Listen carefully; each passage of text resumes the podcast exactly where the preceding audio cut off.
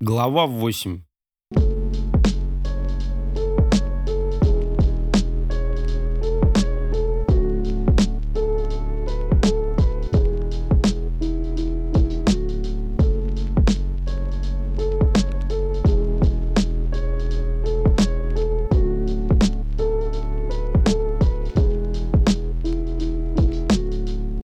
Две недели трудились по одной и той же схеме, не меняя ее даже в мелочах. Как только незримый оператор отправлял Косте адрес в зашифрованном письме, которое мог прочесть лишь получатель, а в случае, если кто-то иной захотел бы подсмотреть, оно превращалось в бессмысленный набор символов, он тут же списывался с Андреем, не покидая интерфейс мессенджера. Предлагал место встречи неподалеку от обозначенного адреса. О какой-то дополнительной шифровке с тайными и заранее оговоренными кодами и локациями Костя слышать не хотел. Отмахивался и кривил лицо, если Андрей заводил об этом разговор. Немного прогулявшись и осмотрев местность, один из них отправлялся на подъем, когда выдавался удобный момент. Второй вслушивался и вглядывался во все, что творилось вокруг. Вызывали такси, пройдя хоть какой-то безопасности ради мимо нескольких зданий. Ехали к Андрею. Три раза ездили к Косте. Если его отец был на смене, то квартира оказывалась пуста. Мама с малым все еще находились в отпуске. Иногда поднять закладку удавалось не сразу. Чтобы выйти на прогулку вечером, нужно было завершить все приготовления днем. Поэтому до адреса, который выдавал немногословный менеджер, ребята старались добраться максимально быстро. Иногда это были довольно оживленные дворы, где на площадках резвилась малышня, а обыватели бесконечным потоком сновали по своим делам. Будто их точка респауна находилась прямо за углом, чтобы актор не застал самого момента их появления, и все казалось достоверным, как в жизни. Будто по скрипту кем-то неведомым заложено. Каждую минуту кто-то новый, процедурно сгенерированный, должен пройти мимо. А твоя задача – успеть, выкрав секунду. С первой попытки. Увлекательный геймплей. Думать, что ждет, если эта попытка не удастся, не очень-то хотелось. Раз оптовый тайник им оставили в гаражном кооперативе под одним из выцвевших бордовых контейнеров, к заднице которого еще нужно было подобраться, пробившись сквозь гору бытового мусора, которым оказались завалены все подступы. По соседству чинил свою колымагу мужик лет 50, загнав автомобиль на деревянную стакаду, какую тут соорудили для общего пользования. Ребята сделали вид, что проходят дальше, и ретировались с намерением вернуться сюда через полчаса. Полчаса ничего не изменили – Через час и даже через два старинный «Опель» не желал подчиняться своему хозяину, кокетничая и привередничая, но и владелец отступать не собирался. Больше никого, казалось, в кооперативе и не было. Кому оно надо в середине рабочей недели? Это в выходные тут все оживает. Одни пьют, другие чинятся, кто-то катер готовит. Подобные гаражные городки – целый мир, со своими обычаями и традициями, по которым можно не одну диссертацию написать о досуге и субкультурах.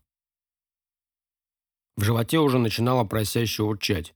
И в тот момент, когда они в очередной раз проходили по соседней линии, мимолетно взглянув на мужика, нервничая и злясь, в ту минуту, когда Костя уже в шутку предложил ударить его чем-то тяжелым по голове, у мужчины запел телефон, который он спешно выудил из нагрудного кармана жилетки. И после короткого разговора быстро сложил весь инструмент в контейнер, хлопнул капотом и уехал.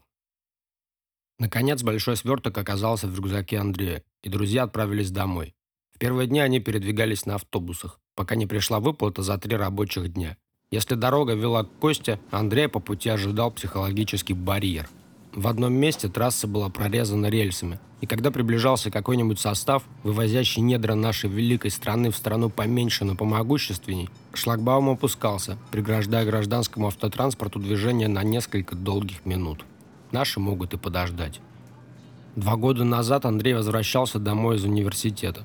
Тогда они с Костей были еще практически соседями. Автобус остановился на этом переезде, хлипкие красные шлагбаумы расчистили дорогу для поезда, которого еще даже не было видно на горизонте. Впрочем, долго ждать не пришлось. Что-то замельтешило под окнами, тени прошмыгнули к водительскому месту. Распахнулась задняя дверь, через которую в салон стремительно влетели фигуры в бронежилетах и масках, вооруженные автоматами. Женские крики перемешались с громкими приказами. Осмотрев пассажиров с интересом пялившихся на них в ответ, бойцы вмиг выцепили нужного человека и вывели его из салона, нежно положив лицом в асфальт. В том же автобусе нашлись понятые, а оставшихся забрала следующая, следующая по рейсу маршрутка. Новости расходятся быстро, да и местное телевидение, охотящееся за локальными сенсациями в сером и скупом на события городе, подключилось моментом. Парня приняли с наркотиками. Он перевозил в своем портфеле такую же оптовую партию, какие теперь возит в своем старом сером рюкзаке Андрей, какие теперь носит в своей черной сумке через плечо Костя. И отныне, всякий раз, когда автобус приближался к железнодорожному полотну, Андрей закрывал глаза и старался ничего не слышать, выгнать плохие мысли. Хорошо, что пока ни разу не довелось остановиться, пропуская вагоны. Удача была благосклонна. А может, все, что можно было вывести с русского севера, вывезли. Последний поезд уйдет, подбирая за собой рельсы и шпалы, выкручивая прожектора. А на кого мы работаем? Решил уточнить у друга Андрей. Ну, в смысле, что вообще известно о нем? Магазин называется «Гагарин», Это я видел. кивнул Андрей. Никто не знает ничего об организаторе и владельце. В том и плюсы того, что все движухи эти теперь в Даркнете. Схема вообще, может, без его участия происходит. Магаз-то давно работает. Сидит себе этот Гагарин где-нибудь на Луне, коктейли на пляже лакает. Анонимные платежи и всякие другие прелести прилетают к нему раз в неделю. И все. И никогда его уже не найдут. Биткоины, анонимность и все такое. Не совсем так. Андрей перебил. Отследить можно, кто кому и что перевел. Но узнать, кто владелец, это да, уже проблема. Ну да, вроде того. Растерялся Костя, который привык, что уж в этом-то темном мире он знает все, что именно он выступает гидом, ведущим несмышленого товарища. Именно он ведет игру, он во всем и всегда главный в их небольшой команде. Плюс шифрование, никто не прочтет переписку магазина с покупателем, но и лично никто никого не видит. Думаешь, кто делал нам этот клад? Он достал из кармана сверток и одним движением прилепил его под лестницу, ведущую к трансформаторной будке. Андрей принялся строчить описание в смартфон. Они задержались на месте лишь на пару секунд, Такой же, как мы, только поопытнее. предположил Андрей. А вот нифига. Вполне возможно, что он. Костя ткнул пальцем в высокого мужчину, медленно шагавшего по противоположной стороне пустыря, с животным, имевшим когда-то общего предка с волками, на поводке. Казалось, что наоборот, эта собака тащит вперед безучастного своего владельца. Он, может, делал. Тут вообще кто только не замешан. Андрей задумался. И правда, ведь это просто годами складывающийся стереотип, что в России наркотики употребляет молодежь. Репортажи по телевизору, мемы ВКонтакте, сленг тоже кажется подростковым. Есть же и те, кто еще в 80-х не систематически употреблял, а значит хорошо знаком с этой сферой. А если такой человек был в теме всегда, застал всю историю развития наркобизнеса на собственном опыте. Такие люди знают гораздо больше, чем сопляки, обитающие в Даркнете. Да и вообще, в стране кризис. Обложили гады со всех сторон санкциями. Деньги каждому необходимы. К случаю вспомнился и мужик, о котором рассказывал Костя. Тот, что забирал вес в подъезде Йозы. А вот Костя припомнил другое. Помним, был случай, мы тогда вообще малыми были. Неспешно начал он. В районе деревни жил мужик. Его вроде как смотрящим поставили, и все нормально было, но он начал спустя какое-то время борзеть. Деньги с людей тряс, бегунков отправлял, если кто-то звонил и хотел вырубить. Полный сервис, короче. Коттедж здоровенный построил. Ездил на темно-синей бэхе, а потом на гелике. Помнишь? Ня. Помотал головой Андрей. В детстве все крутыми машинами восхищались, а его как-то обошло стороной. Участковый типа в доле был. Жалобы, если какие-то поступали, заявления терялись. А потом кому-то, видать, сильно надоело это все, и он решил достучаться куда надо. Сразу приехали в ФСКН, или как их тогда называли, не знаю. Пожал плечами. ОМОН, полиция. Половина поселка сбежалась посмотреть. Мы с Лехой тоже на великах прикатили позырить, когда услышали. Но там такой забор, что ни хрена не видно. Ну а потом начали рассказывать. Короче, они приехали, скрутили мужика. Стали обыск делать. Коттедж на тещу записан. Машины нет. В дворе только Волга ржавая. Они уже думали, что ошиблись, но в сарай заглянули, а там погреб. И говорят, охуели просто. Костя замолчал, нагнетая и ожидая реакции Андрея. Ну? У него там пять 20-литровых бутылей было, башкой под завязку забитых. И все по науке. Своя оранжерея, кустики, лампы, обогреватели. Я вообще не понимаю, зачем он выращивал, если у него такой вес. Это явно не из его урожая. Он чуть ли не облизывался от зависти. На это весь город можно неделю было накуривать. И что стало-то? Но, говорят, ствол еще нашли. Его закрыли, но он уже вышел. Лет восемь, может, прошло. В доме, кстати, теперь какой-то мусор живет. Загоготал Костя. Как в сериале НТВшном.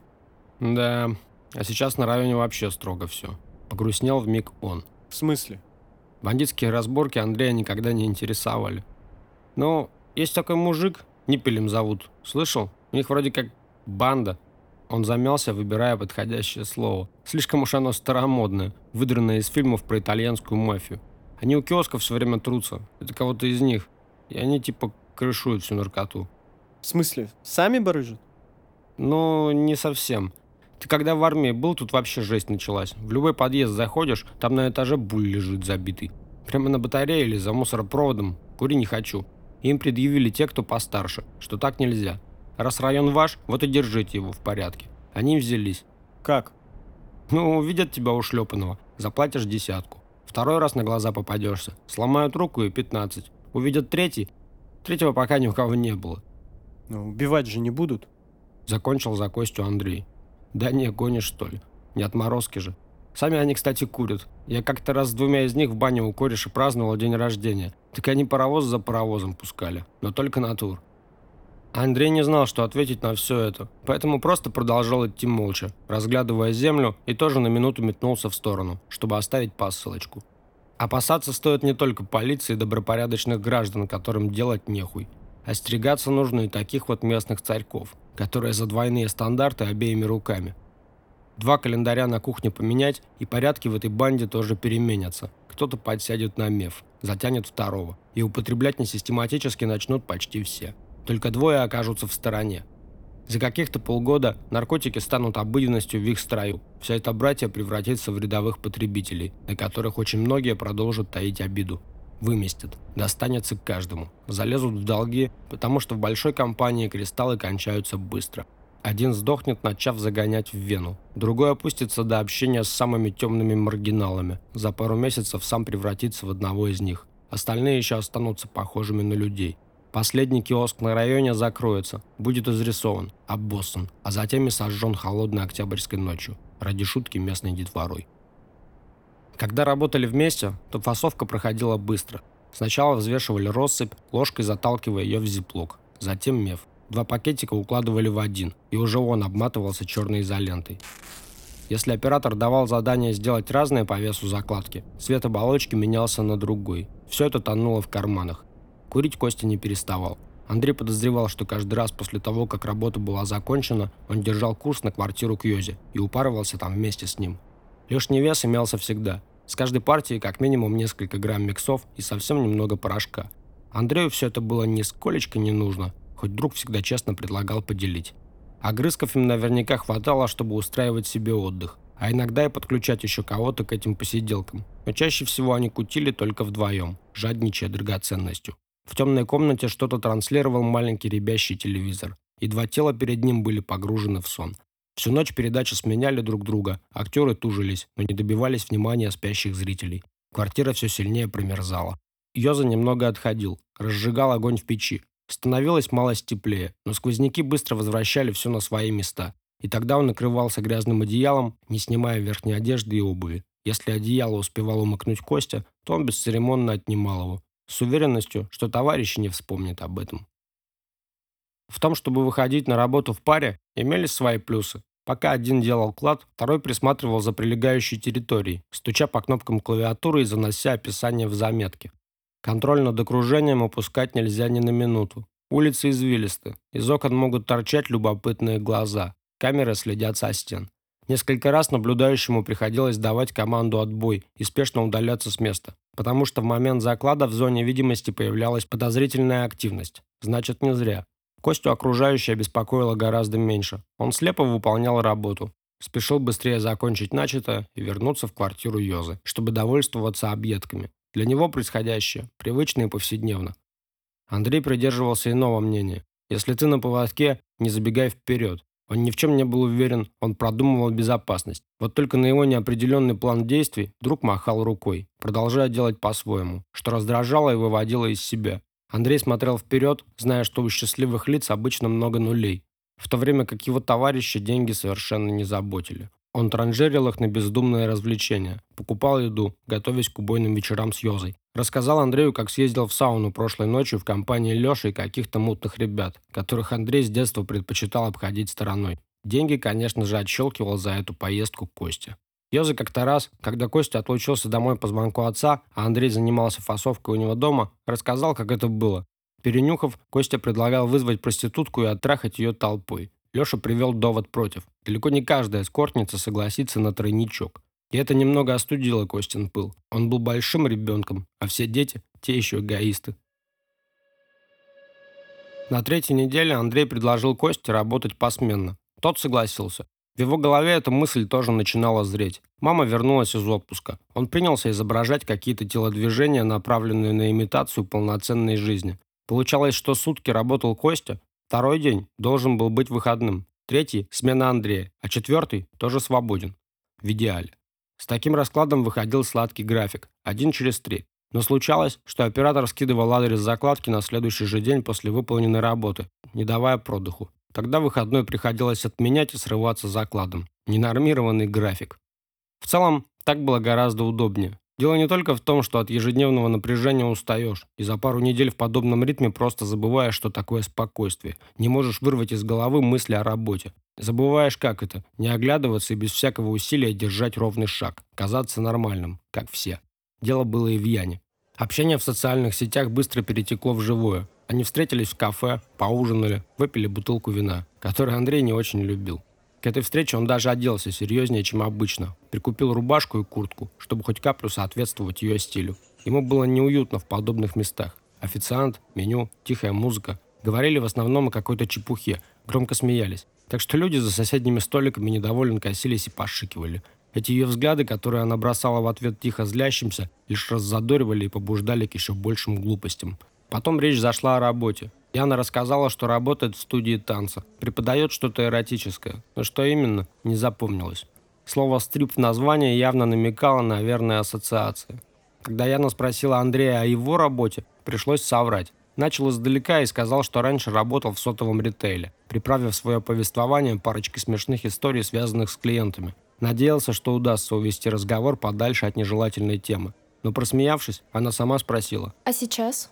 И Андрей, уже готовый к ответу, моментально бросил. Теперь на складе в промзоне принимаю, считаю и отправляю алкоголь по всему городу. Он любил работать в промзоне. Вот только травил людей совсем не пойлом. Обошел, так сказать, острые углы. Ответ Яна удовлетворил. Она покосилась на вино и, видимо, хотела что-то спросить о нем. Но Андрей, абсолютно в вине не разбирающийся, опередил. Может, двинем на улицу? Бродили по городу. Яна постоянно что-то щелкала на свой старый пленочный фотоаппарат. Все предыдущие опыты Андрея с вином оставили лишь негативное впечатление. Дни рождения на кухнях и в подъездах. Дешевое, из коробки. Лезет назад. Голова болит на утро так, что что-то и не думает собираться из отдельных букв в нечто целостное. Это же оказалось вкусным. Еще бы. Двушка за бутылку.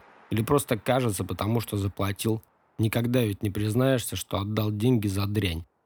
Когда прощались, очень хотелось выведать, откуда же она знает Костю. Вопрос в голове был подвешен на крюки, возвышался над всеми другими темами, и подползти к нему оказалось сложно. Андрей уже выбрал интонацию, мысленно построил предложение, готовясь вызволить его на свет. Но прощаясь, она сама сказала.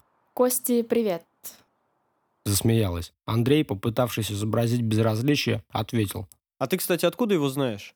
Потом расскажут. В другой раз. Сказала и нырнула в уже знакомый подъезд, оставив его наедине с подозрительными мыслями. Ну, и у Кости тоже, к слову, были свои дела. Родители иногда оставляли его нянчить братюню, уезжая на дачу. Изредка он навещал бабушку и, пожалуй, больше ничего людского не делал. Все это происходило достаточно редко. В нормального человека он играл урывками, понарошку, Андрей начинал понимать, что так долго продолжаться не может. Он осознавал, что иметь дело с ним небезопасно. Но если уйти сейчас, денег практически не будет. Стоило ли рисковать ради ничего? Особенно теперь, когда что-то начинает складываться. Можно слиться с работы на этого оператора и начать все самому. Косте это явно не понравится. Он посчитает это предательством. А значит, растрындит кому-нибудь еще. Пойдет слушок. Слухи могут довести до неприятных последствий. Можно и не говорить о своем решении. Сообщить, что все, завязал, что струсил. Пусть он там думает, что хочет. Еще чуть-чуть опыта набраться, и можно будет стартовать самому. Если делить работу, можно даже не встречаться. Какая разница, чем занимается Костя, если Андрей получает деньги за каждую свою закладку? С оператором общается только друг. Андрей не фигурирует нигде, но работу выполняют поровну. Прагматичный и аккуратный мальчик, думающий лишь о себе, и заядлый наркоман, полгода назад заложивший в ломбард золотую цепочку матери. Он, конечно же, собирался выкупить ее обратно, да просто запамятовал. Когда на первые три выходных ушел Андрей, было радостно и спокойно. Напряжение спало. Крепким сном. Он даже почти не курил весь день. За те несколько суток подряд, что он провел вместе с другом, когда оператор не давал им спокойно выдохнуть, легкие пропитались смолой, отсырели и напоминали хозяину, что пора бы притормозить с вонючими сигаретами. Казалось, Костю подобная проблема тоже должна посетить. Но его легкие, прокуренные реагентами, никак о себе не напоминали. Законсервировались. А ведь все школьные годы ходил с ингалятором на случай внезапного приступа. Поглядите, что спайсы животворящие делают. Весь световой день Андрей провел в квартире, прибираясь и пританцовывая под музыку, перемешавшуюся в плейлисте. Я на чем-то была занята, поэтому практически не отвечала на его телеграммы, изредка мелькая в сети и стреляя в своего ухажера короткими «ха-ха-ха». Он пытался казаться непасмурным. В эти сообщения он соскребал все оставшиеся крохи чувства юмора, убитого юдолью, сметал остатки эрудиции, заодно опустошая и запас мемов. Ближе к полуночи зашел Костя, принес весы и упаковочный материал, закончив с работой. «Можешь у себя оставить, я завтра новые куплю», Лады. — ответил Андрей, довольствуясь первой сигаретой за сутки. Парни стояли на лестничной клетке. Свет постоянно газ и приходилось притоптывать. А то таскать каждый раз заебет. Ну да. Задумчиво протянул Андрей, сминая окурок о жестяную банку. Разговор не клеился. Тут только один верный вариант. Пожать друг другу руки и разойтись. Мне кажется, он нам теперь продохнуть вряд ли даст. И завтра будет пятый день подряд. Так что не планирую ничего особо. Напишу, как скинут адрес. Такси подъехало. Приложение напоминало об этом навязчивым уведомлением. Костя спускался по лестнице. Тоже его, что ли, параноило. На лице дребезжала кривая улыбка. В этот раз пронесло. Вспомнилась школьная игра, в которой несколько участников носятся под музыку вокруг стульев, число которых на единицу меньше, чем игроков. И когда ноты прерываются, выбирают тот, на кого стула не хватило, кто сесть не успел. Теперь в этой игре осталось двое, а ведь когда-то каждый занимал места для обоих, играя не по правилам, лишь бы вытащить товарища. Стул остается один. И что делать? Не было ничего такого. Привираешь. На следующий день, когда стрелки часов уже подбирались к восьми вечера, продзынькал мобильник. Это Костя переслал сообщение в Телеграме. Ленина 3, второй подъезд, на третьем этаже, за мусоропроводом. Черный пакет на уровне метра от пола. Магнит. Делает 20 по 20 роз, плюс 0,5 СК и 10 по 1 СК. Вот теперь-то, когда предстояло выползти из своей теплой конуры, пришло осознание. Все придется делать самому, одному, без всякой помощи. Револьвер с единственным патроном в твоих руках. Очередь стрелять себе в висок. Гиря с ответственностью на твоей шее. Сразу комната показалась такой уютной, а погода за окном мрачной и холодной. Захотелось слиться, притормозить. Не хотелось такого графика. Ни Андрей, ни Костя, знавшие все нюансы куда лучше, не думали, что придется работать ежедневно. Такой большой спрос на наркотики было сложно даже вообразить. Неужели торчей настолько много? Они курят без перерыва, как пылесосы втягивают дорожки, полными шприцами вгоняют в себя раствор. Даже такое количество магазинов, работающих в городе, не покрывает дефицит, Почему-то изначально казалось, что вся работа заключается в том, чтобы раз в неделю просто выходить погулять и получать за это хорошие деньги. Но невидимый хозяин, гонясь за прибылью, загонял тех, кто помогал ему в развитии бизнеса, чтобы у глупых и наивных молодых людей не было возможности отдышаться, сломившись пополам, передумать. Обессилят они, исчерпав свою долю везения, придут другие. Или это только поначалу так, и стоит заслужить доверие, ситуация переломится, к половине восьмого Андрей уже вышел из обозначенного ранее подъезда, загруженный. Старался двигаться расслабленно и ничем не выделяться из толпы. Этим и выделялся. Именно особое усердие выдает всех, кто держит что-то запрещенное в кармане, беспрерывно вертя в намокшей руке. То еще чувство. Едешь в забитом автобусе, понимая, что от тебя воняет. И без этого, как в банке тушенки. Кажется, что все. Ни одна живая душа не влезет. Каждый пассажир выдохнул, но на следующей остановке еще пятак людей втиснется, чуть-чуть примяв остальных. От одного воняет потом, от другого – дешевым табаком. Обязательно найдется и тот, от кого смердит омерзительными духами, с которыми особо сегодня особо переборщило. Но тебя никто не переплюнет. Твои ароматы самые противные.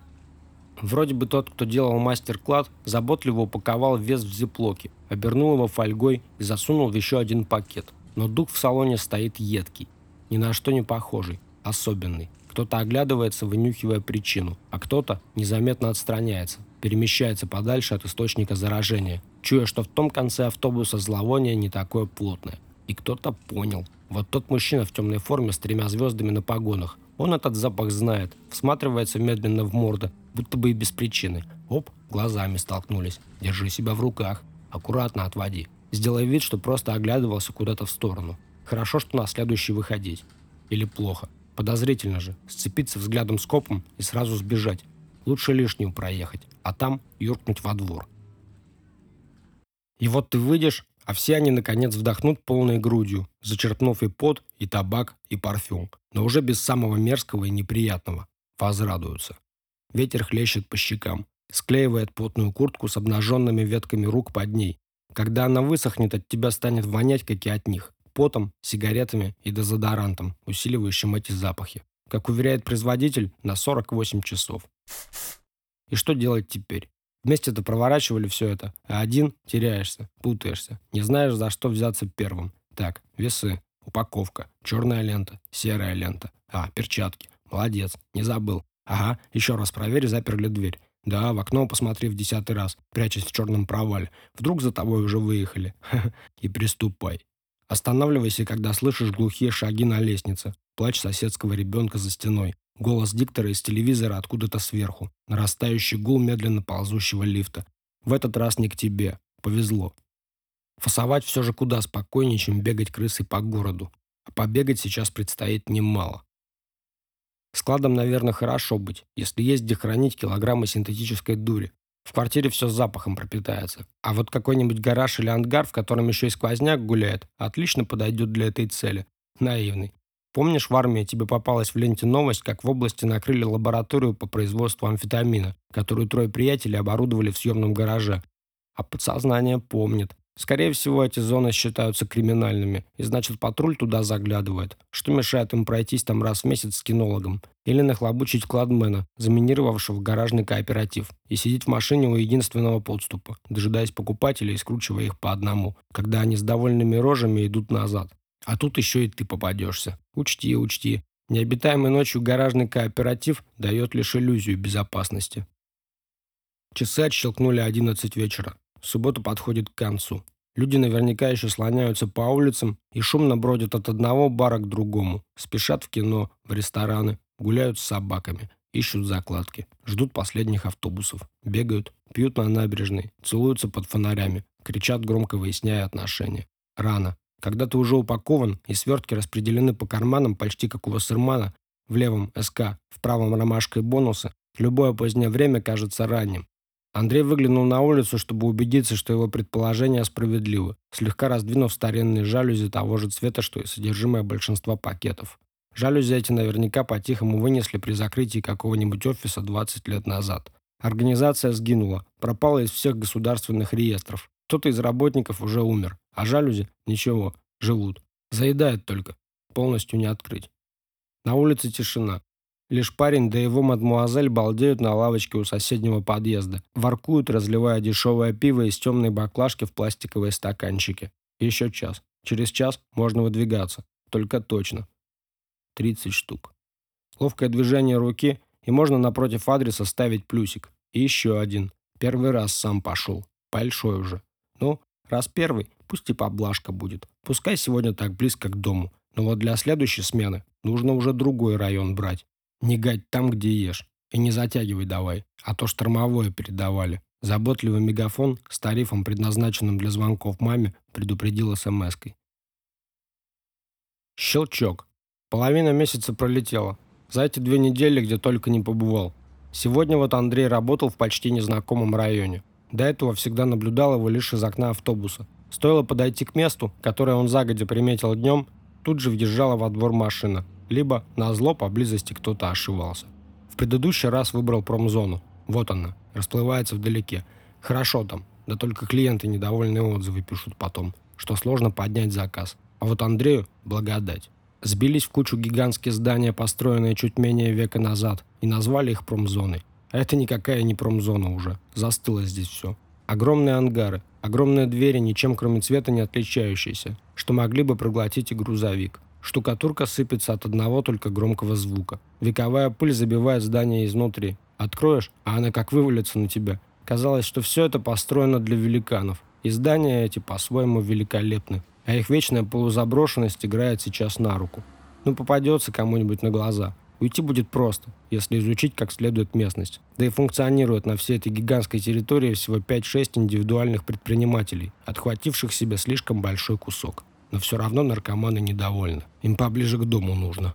В кармане осталось всего 4 фитиля. Можно двигаться назад, в сторону дома, по какой-нибудь параллельной улице. В конец замучила жажда. Поэтому, пройдя еще два квартала не по пути, вошел в круглосуточный супермаркет. В огромном зале никого. Только кассир, облокотившийся на руку и еле-еле держащий глаза открытыми. И контролер без удостоверения ЧОПа, которого и не видно за высокой стойкой. Обозначает свое присутствие регулярным сухим кашлем. Музыка из автомата, где за 10 рублей тебе дается одна попытка, чтобы вытащить мягкую игрушку, в такой тишине звучит особенно громко. Петляя между рядами витрин, Андрей добрался наконец до нужного отдела. Вода. Сканер пропеликал. Озвучили сумму. Наличная карта. Терминал. Сделав пару глубоких глотков прямо у кассы, Андрей покосился в сторону выхода. Теперь там было не пусто. Двое полицейских. Стараясь вести себя максимально спокойно, он засунул бутылку в рюкзак и не спеша поскользил мимо, а они все равно подозрительно покосились на него, но вслух заинтересованности не высказали. Тачка это еще их на входе. Завидишь вблизи, отвращение необъяснимое пробирает. Даже если пуст, все равно ты воспринимаешь людей в форме как угрозу. Не пьяное, бьющее себя в грудь быдло, не бывших сидельцев с кистями, забитыми бледно-синими татуировками, не накачанных бритых парней, полубеззубо улыбающихся, завидев кавказское лицо. Последних и не осталось почти на этом свете. Национализму не место в эпоху глобализма. Угроза исходит от людей в форме и при погонах. В этой стране работает так. И в кармане есть.